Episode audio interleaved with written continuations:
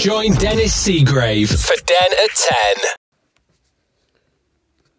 Hello again. Well, just to recap on last week, I was talking about meeting or bumping into famous people as we went around and did different things that we used to do. One of the main places I saw people was the Royal Showground. We used to go down, take the caravan the day before the show started, and stay for the full, was it four days of the show?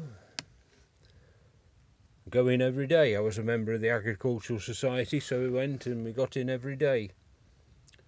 Saw lots of people like John Nettles, Jon Pertwee, several other people in there that were famous on television. And of course, being the royal show, I saw plenty of royalty the Queen and Prince Philip going round, doing their bit, going from place to place. And I saw them going into the Royal Pavilion and touring the site in a open Land Rover. Saw Prince Philip's funeral yesterday. Very moving. A very loyal servant to our royal family. Be sadly missed by all of them and by most of the nation. I stood at the side of the ring once waiting for some tanks to come in for an army display and I looked round to my right and there was Princess Anne standing there. We were in the food hall one year and uh, they were holding everybody up and saying, oh, a VIP is coming through. Somebody wants to go and look at the Chatsworth Farm Shop stand and I looked over the people to see what was happening, to see how long we were likely to be held up, and I saw Prince Charles come in. And I turned and I says, "Oh, it's it's Prince Charles coming in. He's having a wander around in here as well." At which my lad says, "I'm going to go and shake hands with him." And he dived off through the crowd and got up to the bit of a crowd barrier at the front. He came back, big grin on his face. He said, uh, I did it, shook hands with him. And there was a woman walking behind him on her way back to her family. He says, Yes, he did as well. Cheeky little beggar. But one of the other things I was talking about was different film sets where we'd been to different places and realised it was where things had been filmed. Well, we actually got one up on that over the last couple of years. We'd been to somewhere first that was then used as a film set. I've spoken before about going up to Scotland and staying in cottages around a lighthouse at the end of a long lane through open countryside and bits of moorland and past a tiny loch or lake or me I think they call it a mere that one Well, we were watching on television a film in the Avengers series. I think it was Avengers Endgame. Now, I'll watch these to a degree, but then I start to, not exactly doze off, but I start to lose interest on what's happening. I start off okay, and then I think, oh, it's all much the same again. All of a sudden, Elaine let out a squeal and says, That's our lane. You what? That's our lane. Sure enough, there was this vehicle going down the lane towards a little bay. Then the scene changed and it was the village that we go to, which is next door to the lighthouse. New Asgard, it says, as the title of the village in the film. And when we were there last time, the road sign welcoming you to the village had had an addition at the bottom said twinned with New Asgard. We thought that was quite funny. But then we were watching the remake of Whisky Galore and it showed them calling out the leader of the Home Guard because of this crime that was being committed, pinching the whiskey. And lo and behold, the leader of the Home Guard lived at the lighthouse where we go on holiday. We were there again. Lovely setting, lovely place. I can understand why they used it as a film set. But don't do do too much. Don't show it too much. We don't want too many people up there. We want it for ourselves. Well, I've sulked a bit over recent weeks. I was running out of things to talk about. But uh, bit of a change this week. Been able to get out and about and do odd things. Started out uh, on Tuesday. My daughter said, "Come for a walk. We'll go down the local canal." I'd not gone to that one from her house. I knew of it and I'd walked different parts of it, but not that stretch near her house. So we set off and came out of the estate into the bit more of the countryside. We crossed crossed over the old Nottingham Canal. Just a bit of a semi-watered, weed-grown channel across the fields now. The old swing bridge was in one piece, but static. You couldn't swing it. It was just there to get the footpath from one side to the other. Within about 100, 150 yards, we came to the Erewash Canal. It's funny that. I suppose it's down to the canal companies being greedy and wanting their own water. That the Nottingham Canal and the Erewash Canal run side by side for quite a distance from Langley Mill down towards Nottingham, down towards Stapleford in that area. We were strolling along and uh, looking at the view, looking at the canal, and my daughter says, I don't think we've ever seen a boat on the times we've walked down here. And lo and behold, like a commentator's curse, a few seconds after she'd said it, a boat came chugging round the corner. He'd, uh, talking to him later, he said he'd left Langley Mill Basin that day and was making his way down towards the Trent and Mersey Canal, I think, eventually. I had a look and it was a wide lock as he was coming up to. And my daughter's stepson says, Oh, I want to see a boat go through this lock. I want to see a boat go through a lock. So we settled down to watch him. But being how I am, I went and I had a look and I says, Oh, we've got a problem there. The bottom gates aren't closing properly. There's a gap between them. We'll have to sort that out before we can fill it. Well, it was a lone boater and he tied up before the lock as you do to go and operate the lock and he walked over. And I says I think you've got a problem here. So between us all I mean there was four adults and a couple of children. We opened and closed the gates and tried to work things free. Shut one gate shut the other gate see if we could sweep the sill off and get any obstructions out the way, open the paddles to flush water through. Tried everything, but we still couldn't get it quite right. Then we decided we'd try and close one gate and then the other. That didn't work, there was still something blocking it and stopping them shutting. But in the end, we uh, closed the other gate first and then shut, and it formed a seal. Thank goodness for that.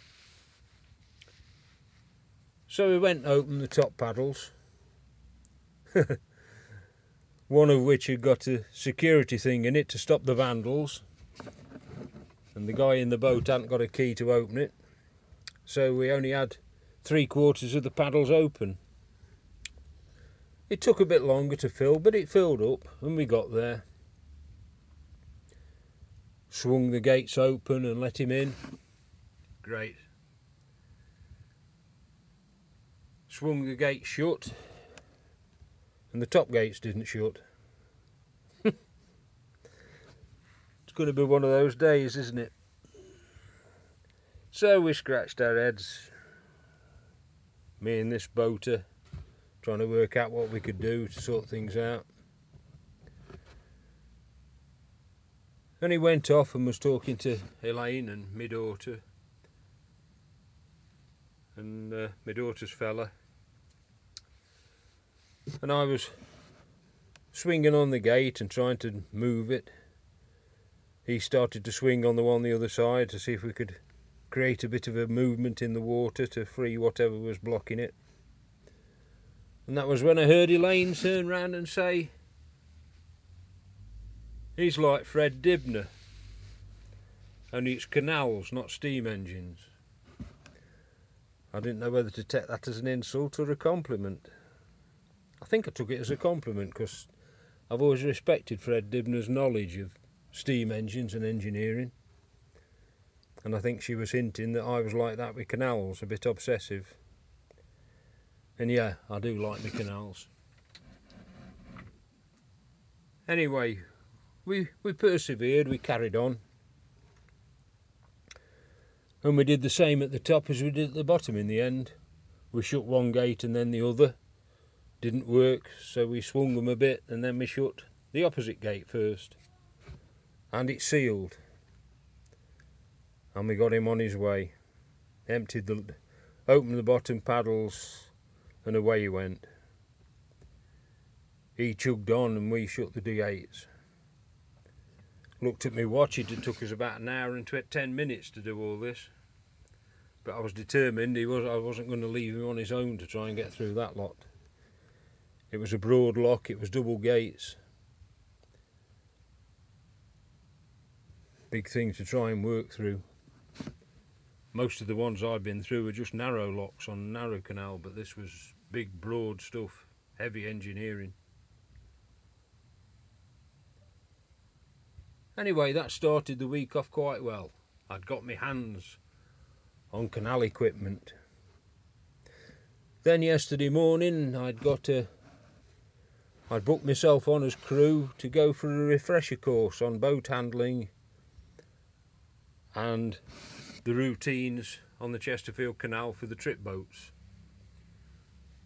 Relearning where the turning points are for the crew, different cruises, how far we went, where we turned, how we handled different parts of the boat, what happened, the rules we got for any incidents, accidents, and I spent three hours, just the four of us, the skipper and three crew members, chugging up and down the canal, each taking it in turns to handle the boat, turn the boat, open and close the locks and go through the locks. One of the crew was a was a lady that was new to us. She'd uh, she'd done a little bit of tinkering before, but never been on a canal and worked it properly so it was it was great.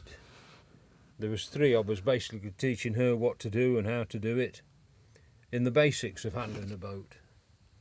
It refreshed our memory and gave her a bit of confidence to do what she'd got to do. It was a good morning, excellent weather, and it was nice that as we went along, different people either walking or cycling were shouting across and saying, It's great to see that boat back on the water. One or two were shouting, When are your trips starting again? Not till the end of June. Not until at least June the 21st, and then that's only if the recovery from COVID keeps going and we're allowed to reopen.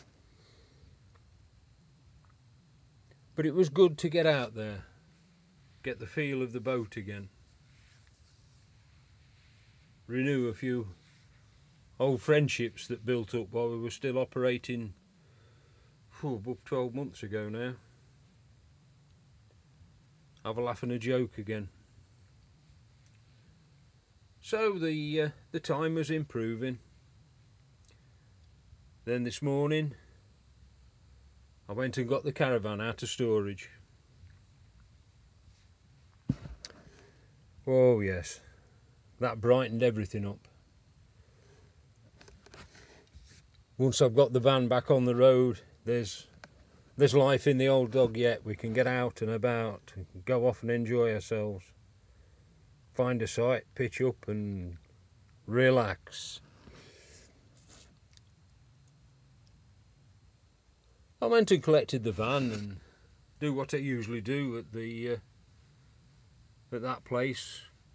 Make sure the tow bars, the tow bar workings are greased and everything, not the actual socket where it fits onto the car. That's got to be dry because the friction pads in the in the toe joint. But where the tow bar goes in and out and puts the brakes on and off and then get underneath and oil the brake linkages, get all that ready. Then on the way out I always check the tyre pressures, make sure they're alright. They've got a air machine there that uh, compressed air machine that uh, helps me keep the tyres right, make sure they're okay before we set off. Few jobs to do though. I got the I got the van home and I think I've said before there was a bit of damage on the one side. I think the people with the van next to us on the storage site had just nudged it with the uh, the corner of their van as they'd reversed it in. I'm not accusing, I'm not blaming. It may not have been, but that's what it looked like. It was at the, the right height for that to have happened. Only very, very minor. They, if they did do it, they might not even know they'd done it. But it had loosened the screws in the skirt rail, pushed in the aluminium skin on the side of the van slightly. So it was a case of getting behind the aluminium skin and just pushing the dent out.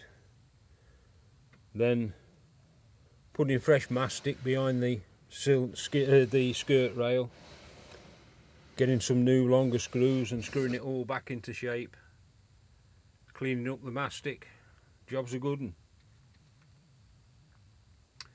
I've got three new tyres two for the van and one for the spare in the garage. My stepson will be down in the week and we'll jack it up take the wheels off. He'll go and have the tyres put on refit the wheels and the van is ready for the road again. All ready to, to book in.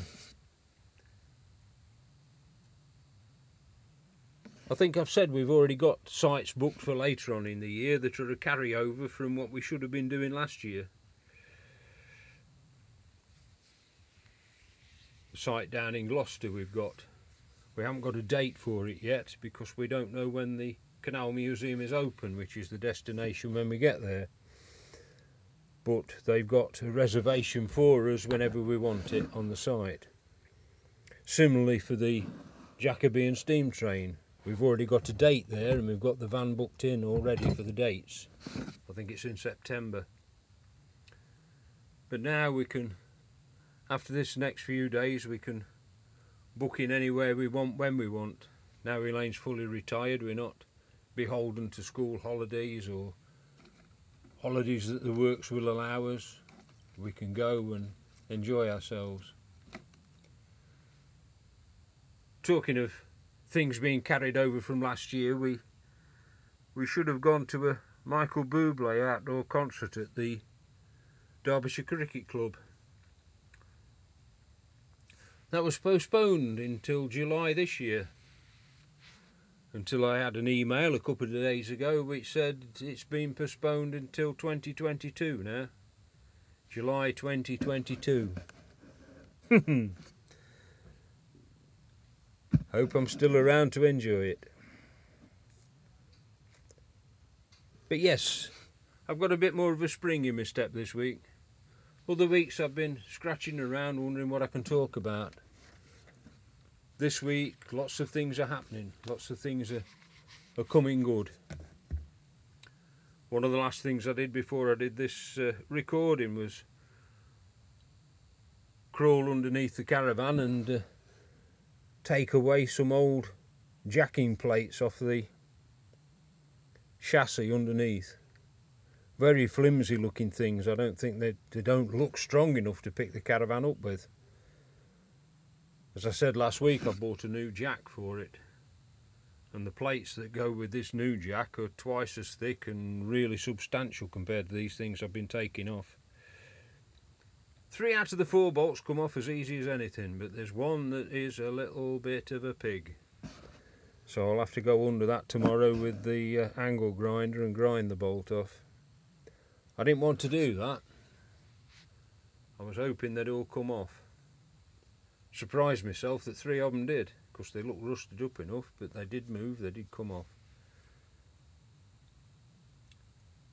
So one of the things left to do now is fit these brackets for the new jack system, clean the van down, then I'll be in there after I've washed it and cleaned it and done all the work, I shall be in there flushing, sterilising cleansers through the water system. Make sure that's not harbouring any bugs over winter from the water system. Checking all the electrics, that all works. Checking all the gas appliances, the heater, the water heater, cooker. Checking all the electrics out, making sure everything is in full working order.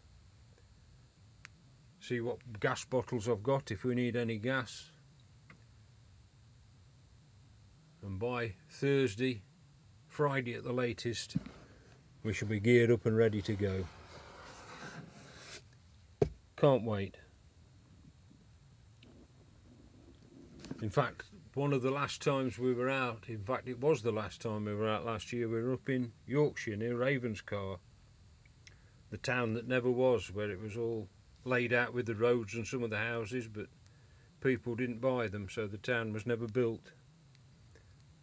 Big station platform and station buildings there, row of shops, huge hotel, and that's about it.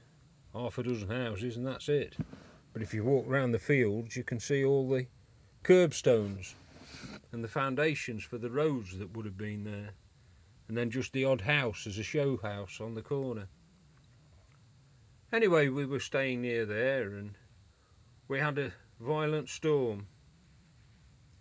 We'd only got the porch awning up, we haven't got the big one up, but it was violent and it was knocking things about a bit, so we took our awning down.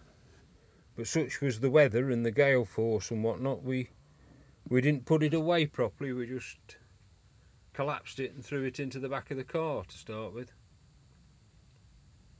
when we woke up the following morning, next door's awning had collapsed completely. We had to go and help them take theirs down and get theirs down the same. They stuffed theirs in the back of the car. When we put the van into storage, we put the awning in the van out of the way. I'd forgotten all about it until we fetched the van today. So one of the things we've had to do is get this awning out and fold it up properly and put it back in the bag.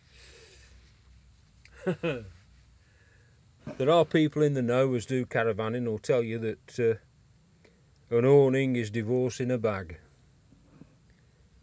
Because no matter how often you've used the awning, no matter where you are, no matter what you've done, either putting it up or taking it down and folding it away, you can always hear couples disagreeing about how it should all be done. Sometimes the arguments get uh, get quite heated.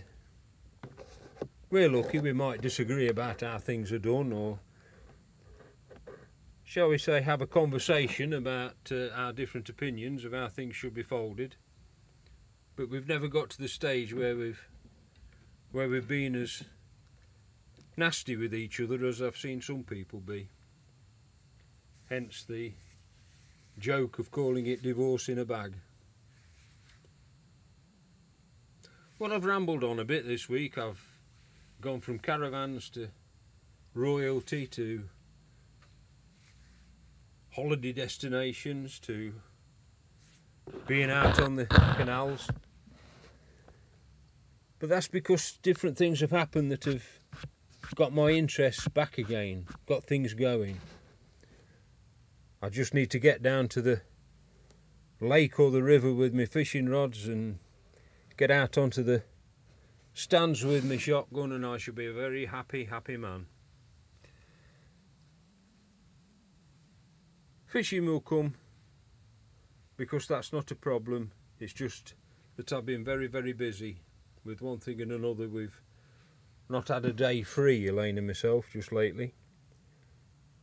I only need a couple of hours to be able to go down to the uh, the river, spend an hour and a half at the river, and come back again. That's not a problem.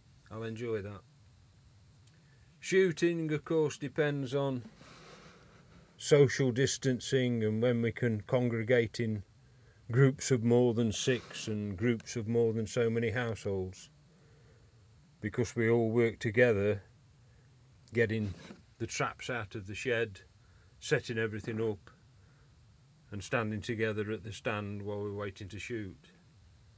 So we'll have to keep an eye on that one as when we're allowed to get out and about. Well, I think that's about it for this week. Things have flowed in my head this time. I've I've been able to talk away without having to worry what I'm saying or try and think of what I can link the next thing to. I've been rambling away and not really linking anything to anything. I've just spoken it as it's come into my head. I'd been trying to make notes previous weeks to my, try and seem as though I was being reasonable, but I didn't make notes this week. There was that much scrambling about in my head I couldn't make sense of even making notes. So whatever you've got is straight off the top of my head. I'll try and coordinate myself a bit better for another time, get my thoughts in order. But there again, I hope you've enjoyed my enthusiasm for the things I do. I'll keep trying. Ta-da for now.